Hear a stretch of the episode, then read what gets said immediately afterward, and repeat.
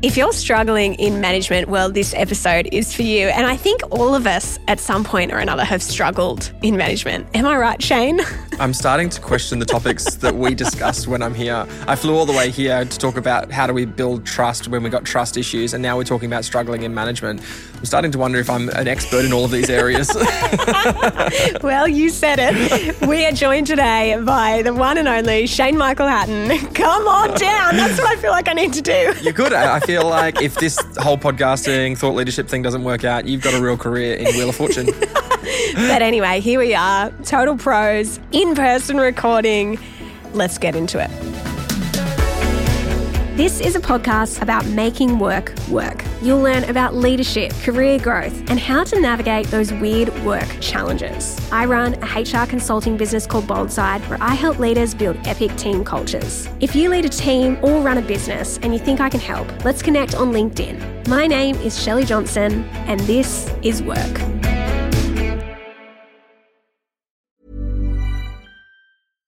Hiring for your small business? If you're not looking for professionals on LinkedIn, you're looking in the wrong place. That's like looking for your car keys in a fish tank. LinkedIn helps you hire professionals you can't find anywhere else, even those who aren't actively searching for a new job but might be open to the perfect role. In a given month, over 70% of LinkedIn users don't even visit other leading job sites. So start looking in the right place. With LinkedIn, you can hire professionals like a professional. Post your free job on linkedin.com slash people today. Okay, first question. And before I will say, if you're listening, you know Shane and I and our style, we don't do rapid fire. Yeah, we did before we started. We were like, all right, let's do a rapid fire episode. And we were like, no, no, no, no, no, let's not say rapid fire because it's not going to be rapid fire. If only we could do that, but we just we just love to um, go deep on all the questions. But anyway, here's the first question. What is the first skill or thing a new leader needs to nail? It's a great question, Shelley. What do you think the person should do when they that is the first skill is to learn how to handball. No, I, gosh, I mean, this is so what's hard about any question. It's like, what's the first thing, or what's the best thing, or what's the most important thing? Is they're almost all important all at the same time but let's let's let's talk about some things of where people could start because people are going to enter leadership in different conversations and i think one of the things that i've learned the most about the transition from team member to people leader which is i think the hardest transition to make um, people would often say no no it's going from executive leader to you know, from manager to executive leader. I'm like, what? No, no, no. I think team member to people leader is the hardest because all of the skills that got you promoted look very different to the skills that will help sustain you in leadership. For example, often the things that get you promoted are you're very good at your job or you're the last one standing and everyone else is gone. so you're very good at your job, which means you get promoted because of your technical proficiency. But then you find yourself in leadership and now all of a sudden you can't know everything about everything and therefore you have to rely on the technical proficiency of your team. So that's one example of many, many examples that could come across. But I'm going to give you one that I think I think is the most important. And that is as a leader, learning to become more aware of and conscious of your inner world. Mm-hmm. Because your inner world will significantly shape your outer world. The people around you will be influenced by your internal voices. Let me give you a couple of examples. Number one, if I'm an insecure leader, I will perceive everybody around me as someone who is trying to get me, who's out to attack me. I will misinterpret their intentions, all of those things because of my own insecurity as a filter. Another example is if I don't believe that I'm a leader, chances are good I'm not going to show up and act like a leader. I'll act like someone who's insecure, who's not in charge. And therefore, people around me will perceive me as someone who's not a leader. So if I haven't got a conscious awareness of number one, my inner world, and B, the ability to be able to reframe, become more aware of reframing my my own internal narratives, I reckon that's going to make it really hard to be a leader. And that's where I would start. I love that around your inner world. And it reminds me of something that our friend Rowan Dredge said to me a while back. He said, when you're in leadership, you need to figure out what it's like to be on the other side of mm. you. And I've thought about that more times than I care to, where I've thought about what is the experience of the person sitting across from me yeah. like? Yeah. Because we don't know mm. what it's like to be on the other side of me. Like, I don't know the things that I'm doing that are annoying people unless they, A, tell me or I spend time mm. really reflecting on how am I showing up versus who do I want to become? Yeah. And so for me, a big thing in leadership and I think every leader needs to start here, as you say, the inner world, like looking at your belief systems. I know you talk a lot about belief systems yeah. for new leaders. For me, I think about the self and other awareness. Yeah. So I need to start with that self awareness of going, okay, what is it like to be on the other side of me? How do I want to show up? What sort of things like make me respond in ways that aren't helpful? Yeah. Like what might be the kind of catalyst to me not showing up in the way that I want? And then how do I have more other awareness? Yeah. Like this is where, and this is where I feel like it becomes looking at your inner world, as you said, and then reading the room, yeah. like really understanding what is going on for the people around me. I was sitting in a meeting the other day with a leadership team, and some were experienced, some were not, uh, pretty green, new leaders.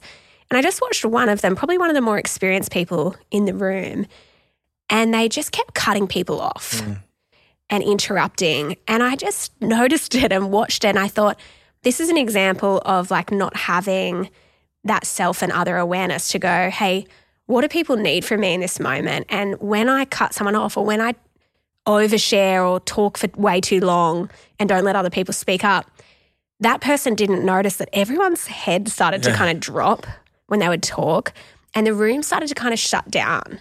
There was this really interesting thing and it's easy for me to observe that when I'm like just watching on, mm. but it's hard when you're the person to see what's happening. And I think that ability to go, okay, how am I showing up? What are the things that I might do that might get people offside? And what are the things that I do really well that I need to amplify? Mm. But also then the next layer of other awareness. How do I start to see how my leadership is impacting the people around me? Is it helping them thrive? Or is it causing them to like shut down? Yeah. Yeah, I've, I've been in rooms where people will say something and you're like, you clearly are not picking up on the vibe that everyone's giving you right now. You know, like people have disengaged, they're on their phones, they've checked out, you're not listening. The problem I find in those situations is often the person who does that, it's a repeated behavior and not one person ever says anything about it. So they don't get the opportunity to learn and grow from that. So we're talking about skills for helpful skills for being a new leader. Um, number one, be aware of your own internal narratives and what you say about yourself, the internal thoughts you have, how that's shaping how you show up, being aware of other people, what it's like to be on the other side of you. And then the third component, I think, of that is the only way you can really get to know what it's like to be on the other side of you is to have that space where you're constantly getting input from other people. Mm. So when you get promoted to leadership, you're like, okay, I've made it. I'm in leadership now. And everything that you were when you were aspiring to leadership was like a sponge, like teach me, teach me, teach me. And now all of a sudden you feel like because you're a leader, you have to know it all. It's like, no, be a bigger sponge, be a bigger learner. Um, and in doing so, get the feedback from the people around you. Because otherwise we it's really hard. And this is something we've been reflecting on lately. I, I did a LinkedIn, LinkedIn post about this recently. It's like, how do you teach someone self-awareness? Mm. And I, it's really hard to build self-awareness on your own. Like you need somebody else to kind of help elevate some of the things that you didn't know about yourself that you can hear it, reflect on it, and go, oh, wow, okay, now I can think about that, learn from that, grow from that. But we need inputs from other people around us to get better. And I think that goes to if I was to think about the one thing leaders or new leaders, actually, wherever you're at in leadership, you need to, to cultivate would be an environment where people can share openly with you. So, like yes. that example you said, where everyone knows that person does that thing, yeah. but no one's told them. Your job as a new leader, as an ex- as a leader who's really experienced, is to create an environment where people can say to you, like, "Hey, Shell, when you get into that room, you talk too much and you don't yeah. give space for people." Like, okay, cool. I didn't know that I do that because like I'm just like a verbal processor. I'm doing my thing. I'm out here doing my thing. No one ever told me that. But if you don't create an environment where it's like safe for people to speak up and challenge you and and respectfully give you feedback, well, you're not going to know what it's like to be on the other side of you. Yeah, agreed. How many times have you been in a, in a group conversation and you're the new person to the group and you're almost like an external observer? You're going, is anybody else seeing this? Like, am I the only person who is, is recognizing this? What is going on here? Why is nobody saying anything? And then you say something and everyone's like, oh my gosh, they said it. They said it. And this person's like, oh, I didn't know that. And then they change. Everyone's like, I've just been putting up with this for the last 10 years. I just assumed that that was the person that they were. And you're like, oh, who would have thought that a conversation might actually be the thing that makes a difference for people? And Crazy. if you put yourself in that situation, like I was thinking about this of going, if I'm doing something that makes my team shut down and like dro- droop their shoulders and droop their head and think, oh no, here we go again, I would want them to tell me. Yeah. Like desperately, like because I don't want to be doing that. And I think that's where we need to communicate our desire for feedback to our team and create an environment where they can speak up and share openly. And it needs to be reciprocal. Like as a leader, you need to be able to share open, honest feedback with your team. And likewise, you need to, to get that feedback from them. And I think the way that you do that is instead of being like, do you have any feedback for me? Mm. And making it really general, get really specific about the areas. So so maybe you focus on, hey, I'm really working on how I show up in meetings. Yeah. I really want to get better at facilitating meetings where we get to really good conversation. I'd love you before our next team meeting to just jot down anything you notice that you think is positive, or maybe you think I could do better mm. as a leader in meetings. And so then they're thinking really tactically about the feedback they give you because it's really hard for your employees. If you're a team leader, it's really hard for them to speak yeah. up and give you feedback because there's a power dynamic. Yeah. And they're like, I don't know how to say this. So be really explicit in what you're asking for. And that way you're going to get more quality feedback, especially in the early days. Yeah. I was in London recently and saw Adam Grant do an interview. And he had this really nice frame on this, which I liked, where he said, um, what is helpful often is asking people for advice rather than feedback, which is a really nice frame because he said feedback is asking for someone to reflect on a past experience, whereas advice is asking them to think about the future. And he said, and sometimes it's more helpful for the future than it is to just sit and reflect on the past or to go over it again on the past. So as a leader, I actually think advice can be really helpful because it, uh, for example, you might say to someone, let's say you did a presentation and you felt like as a leader, it was a bit not your best, but you want some feedback on it you could ask the person rather than saying, "How did I do?" You know, what feedback do you have for me? You say, "Hey, if I'm if I was to deliver that presentation again, what advice would you give me, or what would you do?"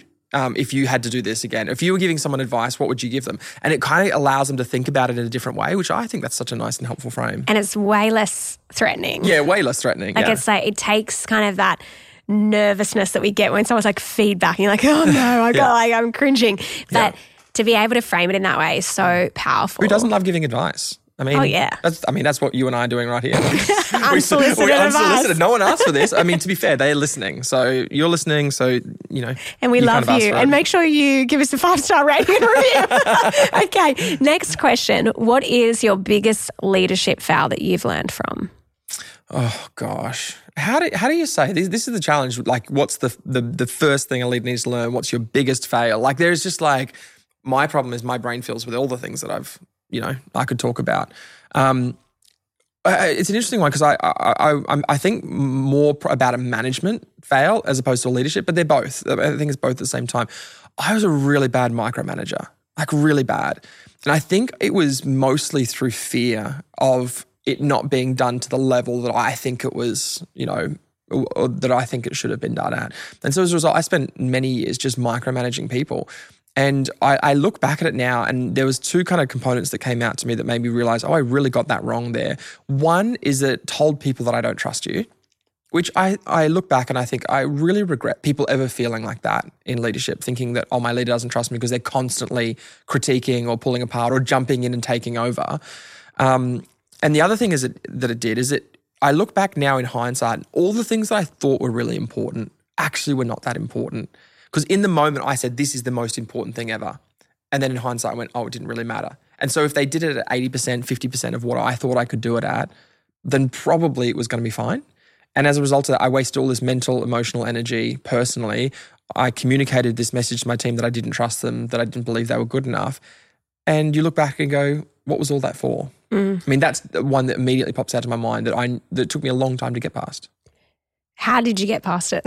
Look, I, I still see characteristics of that micromanaging kicking in. And and for me, there's a couple of things that have to come into play, which is one, the belief that just because it doesn't get done my way doesn't mean it's not a good way.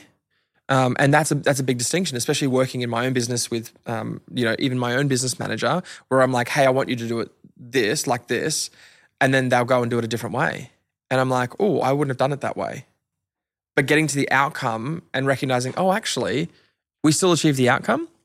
And so moving more towards outcome based leadership as opposed to process or practice based leadership i think was a big part of that is going my my job is to hold people accountable to outcomes not to the process in which that outcome was achieved unless of course it's moving outside of the thing which is you know a healthy boundary I love that the difference between the outcome and the process. Yeah. For me, if I think about my biggest leadership fail, and you're absolutely right, like there's so many. It's only that this one's come to mind, but like there would be like a catalog of years of data to choose from. well, yeah you're looking at going okay what's what's the ones that like you know that, that immediately come to mind that i could share 10 of yeah, yeah. So I think one of the big ones early days that I did was I wasn't very I wasn't able to be vulnerable and mm-hmm. I felt like I needed to know it all. So when I first got my probably big HR manager gig with a bigger team in a bigger business, I was only like 24. So I was really young and inexperienced, I would say, and I felt underqualified. And I was. Mm. I feel like I was. Like looking back, I'm like, oh my gosh, why did they give me that job? but I went in with that mindset and going to your point up front of like your inner world and your belief systems. I went in with a belief system of I'm underqualified, I'm not good enough, mm. I'm really young, and I don't have what it takes. so lots of like probably harsh yeah beliefs, and some of them probably true. Like if mm. the, the reality of if we confront the brutal reality, some of those would be true. Like I was really young and I mm. wasn't probably as experienced as other people who they might have hired. but the thing was, I allowed those beliefs to then dictate how I showed up. So then I felt like I needed to go in and prove all of those things wrong. yeah So I, I showed up with this kind of mindset of like, I need to have all the answers. I need to know it all.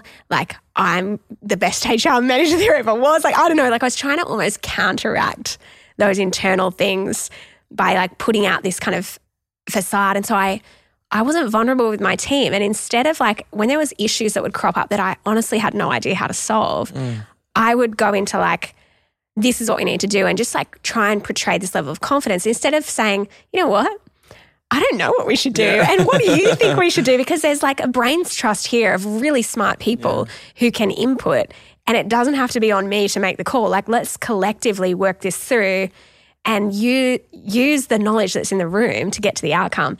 But I was I was just so like not prepared to be vulnerable at because it probably got to that belief that you you've actually taught me a lot about this, Shane, around really understanding that belief and challenging it or, or really getting familiar with it to then go, okay, how is this impacting how I show up as a manager and a leader? And if I was to give anyone advice, it would be you don't have to have all the answers, Yeah. but your team probably does. yeah And if you can get that group together and go, you know what? Hey, like, I don't know what to do. And you can use humor in this. Like, I think humor and playfulness can be a really powerful tool to be like, hey, like, look, this is a weird one. and I'm not sure what I what we should do, but I think in this room we can come up with a solution together. Mm. I, I love that. I've always said one of the first quotes that I had in, in Lead the Room, which is my first book, was that people are inspired by your achievement, but they connect through your vulnerability.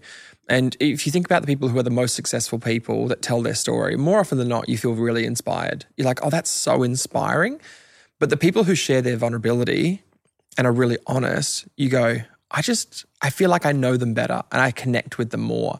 Like they don't feel so inaccessible anymore. And it's so, it's, this is just, again, another thing that immediately is just challenging me even this conversation because, you know, you immediately ask the question, what, what do you feel like is your biggest fail that you've learned from in leadership? And my default response to that is to go to a safe answer, right? Micromanaging is a safe answer to that question. And people who are listening, and I, they may not know this, you know, maybe people will go, oh, that was a good answer. That's a fine answer. But I sat there the entire time listening to yours going, that's not a really vulnerable answer. That's, that's not an, e- that's, that's, that's an easy answer because it doesn't require much of me to be able to share that. Um, but the more I was thinking about it, I was like, well, actually, probably the, the, the more honest answer is my, my, probably my biggest fail in leadership was not having good people around me and having support networks around me. So I, I think in leadership, there's belief systems, performance systems, and support systems. It, it's the internal world, the things that help you to, to, to kind of show up in your inner world that influences your outer world. It's performance systems, which is the things that you know are going to help you to do your job effectively. But the one that was the missing ingredient for me for so long was my support systems. The people who have a sense of accountability, nurturing, both of those two things people who can kick your butt and people who can pat your back and people who can sit with you in, the, in those moments. And I think I, for a long time, didn't have those support systems in place and it hurt me in a really bad way. And so if someone was saying, like, what are some of the things that are really important for me? This kind of even goes back to our first question. I think one of the first things you should do is get really good people around you, like great support systems. So find a mentor, find a coach, find a peer, find someone who can talk to honestly and openly, get a good therapist, get all of that support crew around you. And I think that that for me is much more of the honest answer. You mentioned that it did have a big impact on you not having the support. What would you say was the impact? Huge. Like it's it's mental impact. It's um, if you don't have a good support network you you do too much. So you take on too much because you don't you don't delegate you don't ask people to help. You end up just trying to carry the the burden the weight of that on your own. Um, so that's just in terms of your job performance. So you, you take on too much in your job performance. You end up burning yourself out wearing yourself out. The mental capacity is people don't talk about the mental capacity or the mental load of leadership mm. is that you are not just someone who is leading people, but you're you often play the role of therapist and counselor to all of your team members at the same time. So it's not just the the physical, you know, the the workload, it's the mental load that comes with that. So again, I you start to realize that you burn out because you take on too much. You you don't have people to talk through some of the most challenging parts of leadership. Um, and if that goes on for too long, you get a therapist by necessity rather than by choice. choice. And it affects you in a really bad way. So I think, yeah, support crew is so important. I think the comment about burnout for leaders is really massive right now. Like, and I think about my own burnout experience as a manager and how much it's just funny, Shane. Like, we feel like we can go and go and go and go and take on problem, problem, problem. And like the weight that you hold. And if you're listening right now and you're either new to management or you've been in management for a long time, there's just a weight that comes with it. Yeah. And you're often dealing with a lot of complex dynamics you've never had to encounter before. Mm. It's not just about the work, it's about the people and their energy, emotions, behaviors, mindsets that impact the way that the work happens. And to me, we don't talk about the heaviness that comes with that role and the mm. responsibility and weight. And so that's where I feel like your point around the support system is so massive because – we walk into this role feeling like I know all the technical stuff, mm. therefore I will be able to lead people doing the technical stuff. Yeah. And then sure enough, we're like, holy crap. Like when you get in there, you're like, it's not about the work anymore. It's about how the work gets done through people. Yeah. And that comes with all the mess and all the dynamics. And so I love that reflection of mm. get support before you desperately need support. Yeah. Because you, if you don't prioritize that and you don't make that your own mental health and your own well being a priority, it will become an urgent mm. need down the track. And that's where things like, I know you've been, you've had a burnout experience. I ha- had to take three months off work. And like that stuff, mm. it's not like no one's got margin in their life yeah. to take three months off work when you're like, holy crap, I need an income and I need all this. So this stuff is serious. Like, take, we need to take serious. it serious. On that note, let's take a quick water break. Yeah. You know, um, when we come back, I want to talk about the big wins that you've had mm. in leadership. If you want to grow in your career, I just wanted to remind you about our book, Sort Your Career Out and Make More Money. Glen James and I have written this book to help you with any kind of career crisis, but also those things that you want, like getting a promotion, making more money, moving into a leadership role or if it's time to quit your job. You can find our book wherever you get good books from, or you can listen on the audiobook, Sort Your Career Out and Make More Money. Now let's get back to the show. Hiring for your small business? If you're not looking for professionals on LinkedIn, you're looking in the wrong place. That's like looking for your car keys in a fish tank. LinkedIn helps you hire professionals you can't find anywhere else, even those who aren't actively searching for a new job but might be open to the perfect role. In a given month, over 70% of LinkedIn users don't even visit other leading job sites. So start looking in the right place. With LinkedIn, you can hire professionals like a professional. Post your free job on linkedin.com slash people today. Many of us have those stubborn pounds that seem impossible to lose, no matter how good we eat or how hard we work out. My solution is PlushCare. PlushCare is a leading telehealth provider with doctors who are there for you day and night to partner with you in your weight loss journey. They can prescribe FDA-approved weight loss medications like Wegovy and Zepbound for those who qualify. Plus, they accept most insurance plans. To get started, visit plushcare.com slash weight loss. That's plushcare.com slash weight loss. All right, Shane, we've talked about the fails, vulnerability being one, micromanagement, not having support systems. Let's flip it and talk about the wins. What are some of your big wins in leadership? Can I just say one of the things that for people who are listening to the podcast is is so fascinating is I don't know if you felt it. We're in this, this studio recording here at the moment. It's a big studio, and people who are listening to this audio won't won't see it. But did you noticeably feel our conversation shift when we moved into that place of talking about Yeah. vulnerability? Yes.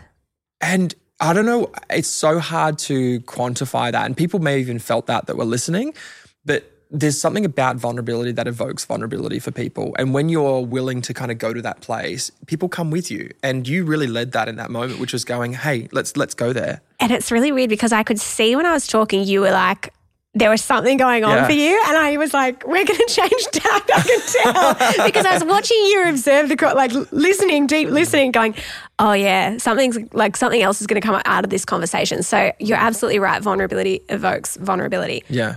And so yeah, like let, us I mean let's talk about the wins because I think again this is again about being aware of that leadership has these really hard moments that even in a vulnerable moment can turn into a great win for you. Do you know what I mean? Like our mistakes aren't it's like bad and good. It's like sometimes our bad can birth a whole lot of good that comes as a consequence of that. Um, and I, I think for me, one of the things that I've I've learned, and there was a big win for me in leadership, was this awareness of two things.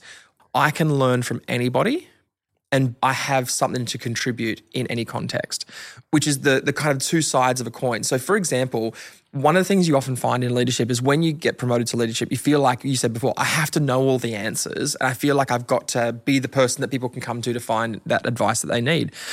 But it is a hugely liberating feeling when you recognize that you can ask your team, you have got this capable group of people around you who can help you solve that. I remember being distinctly in a meeting where people gave some advice. I was like, oh my gosh, that's way better than what I would have come up with. Oh, okay. They, these are talented and clever people. And then the flip side of that is recognizing that in every context that you find yourself in, you have something to contribute. Um, so often people who are new leaders go to a more senior level meeting and they think that their job is just to sit there, listen, and observe. And what I would say to them is if you've been invited to that meeting, you are there because you have a perspective to mm. bring. And I didn't realize that for a long time. And so I would sit in conversations and just observe, thinking, oh, I'm just here to learn. Oh, what a privilege it is for me to be here. As opposed to going, oh, actually, I, I don't know if they've fully understood this. I reckon I've got something that I could share on this idea. And so I'll always see th- those kind of couple of key moments and learnings as big wins for me because it, it started to enable this confidence and conviction to say, oh, I've got something to contribute. I've got something to add. I love both of those. It's it's that tension between I have something to contribute and I have something to learn. Yeah. And I can do those things at the same time Yes. in every every moment that I'm every kind of work environment that I'm showing up to. I can have both those things. Hmm. That's what I wanted to say, but you said it way better. Oh well, we can always learn something. I've learned a lot. I've learned a lot in this podcast episode. For me, the big win. I mean, there's been I. There's been some good wins, like, Yeah. and I think there's been some big fails. but the big win, I feel like, and I learnt this from a leader who I worked for, who was absolutely amazing, who was never. You, you mentioned up front if you're insecure, you feel threatened by people, or they don't like if you don't address that inner world, it shows up in how you how you lead. I learned from an amazing leader that they tried to always hire people who were better than them in different ways. Mm. And for me, like I just felt like I grabbed onto that and caught that and went, okay, I'm I don't ever want to be threatened by someone who works for me. Mm. I want to hire people who are better than me. And like so I've just consistently tried to do that. Like hire people who are better than me at all the things and and bring that team together because if you get that on your team, you are going to by default have a high performing team. Yeah. If you consistently try to hire people who can outgrow you, who can out succeed you, who can do all the things, and not see that as something to be worried or threatened by, but see that as something to celebrate and be like, I'm part of their growth journey and I can see their trajectory going really far, far beyond what I'm capable of. And like, so for me on my team, I've worked with Annabelle, who you know on my team, she's worked for me for a while, probably longer than she cares to admit. but like, I she is like better than me in like almost all the areas of life, and I think. I feel so privileged to have been able to retain her as an employee over the years and so grateful that her strengths complement mine. Yeah. And she does things that I feel like I would never be able to do that in the way that you do that. And I know that both of us have different strengths and those match well together. But I think for any new leader, we have to get to that point where we're like, you know what, I want to hire people who are going to outgrow me and who are going to bring more than I could to this table because that's where I get to build the dream team. But if mm. we're if we're insecure or we've got a fragile ego or we're threatened by the success of others, we're never going to be able to build that team. Yeah. And it goes to your point up front, where it's like if you don't address your inner world first, you're not going to be able to. Like I feel so confident now in myself in terms of who I am and what I'm good at that I'm like, I see what Annabelle does that she does so well. And I'm like, that's awesome. Yeah. I freaking love what you bring. And I love the things that I bring to the team. Yeah. This is this integration of those three worlds, right? Your belief systems, your performance systems, your support systems, which is get your belief systems right first, because if you are personally dysfunctional, you'll show up and bring that dysfunction to the people, and your support systems will struggle and your performance systems will struggle. But get your belief systems in order, work out what are the things that I need to be doing that'll actually enable me to be at my best, but then make sure I'm surrounded by really clever and talented people. Because if I'm surrounded by talented people and I'm insecure, then I'll always feel like I am pushing them down rather than enabling them to thrive within their role. But if I've dealt with the insecurity and I've dealt with some of that imposter syndrome and that feeling, then I can actually show up and go, actually, I'm I'm I'm all about your success mm. rather than feeling like I'm intimidated by your success. Yes, I love that. I'm all about your success rather than being intimidated. I think that's a beautiful way for us to round out this conversation. I want to ask one final piece of advice for anyone who's in leadership or management saying, send help, Shane. What would you say? oh gosh, I, I think we, we've touched on all the things that I think are super important. I think as a leader, it's not your job to be the best in the room. I think it's your job to leverage the best of the room. Uh, I think there are great, quality, talented people around you. Um, and if you are a team member showing up onto a team, then I actually think you should strive to be the best at what you do so that you can contribute to that room in a really meaningful way. Um, because your leader relies on you and and or they should rely on you to be talented and exceptional at your job. So go be remarkable at your job. Bring that to the conversation, um, and then if you're a leader, recognize that they're doing that work to to leverage those people. Amazing. Hey, well, thanks for hanging out. If people want to find out more about you, where do they go? Let's hang out on LinkedIn. Woohoo! LinkedIn, baby. We love LinkedIn. We're always there. So jump on, find us both. Hey, I just want to say thanks so much for listening to this show and supporting what we're doing on This Is Work. As always, if you enjoyed it, give us a five star rating and review on Spotify or Apple. Thanks, Shane, for hanging out. Always a delight. We acknowledge the traditional custodians of the lands on which we live and work and pay respects to their elders past, present, and emerging. We extend that respect to Aboriginal and Torres Strait Islander peoples who may listen to this podcast. Before you do anything meaningful with your money, you need to be able to control your money. I can help. The Glen James Spending Plan is a complete spending plan budgeting system that will show you how to manage your money. It includes a downloadable spreadsheet that will tell you how much to put into what account each week and you will get control over your money within two pay cycles. Thousands of people have used the Glen James Spending Plan and it is now free. So download the Glen James Spending Plan and enroll today.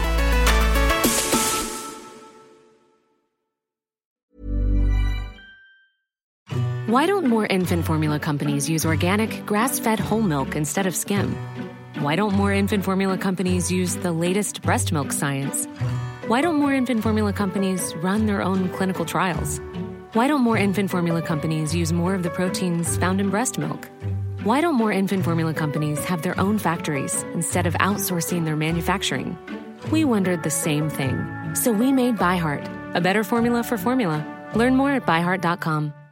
Mom deserves the best, and there's no better place to shop for Mother's Day than Whole Foods Market. They're your destination for unbeatable savings, from premium gifts to show-stopping flowers and irresistible desserts. Start by saving 33% with Prime on all body care and candles. Then get a 15-stem bunch of tulips for just $9.99 each with Prime. Round out Mom's menu with festive rosé, irresistible berry chantilly cake, and more special treats. Come celebrate Mother's Day at Whole Foods Market.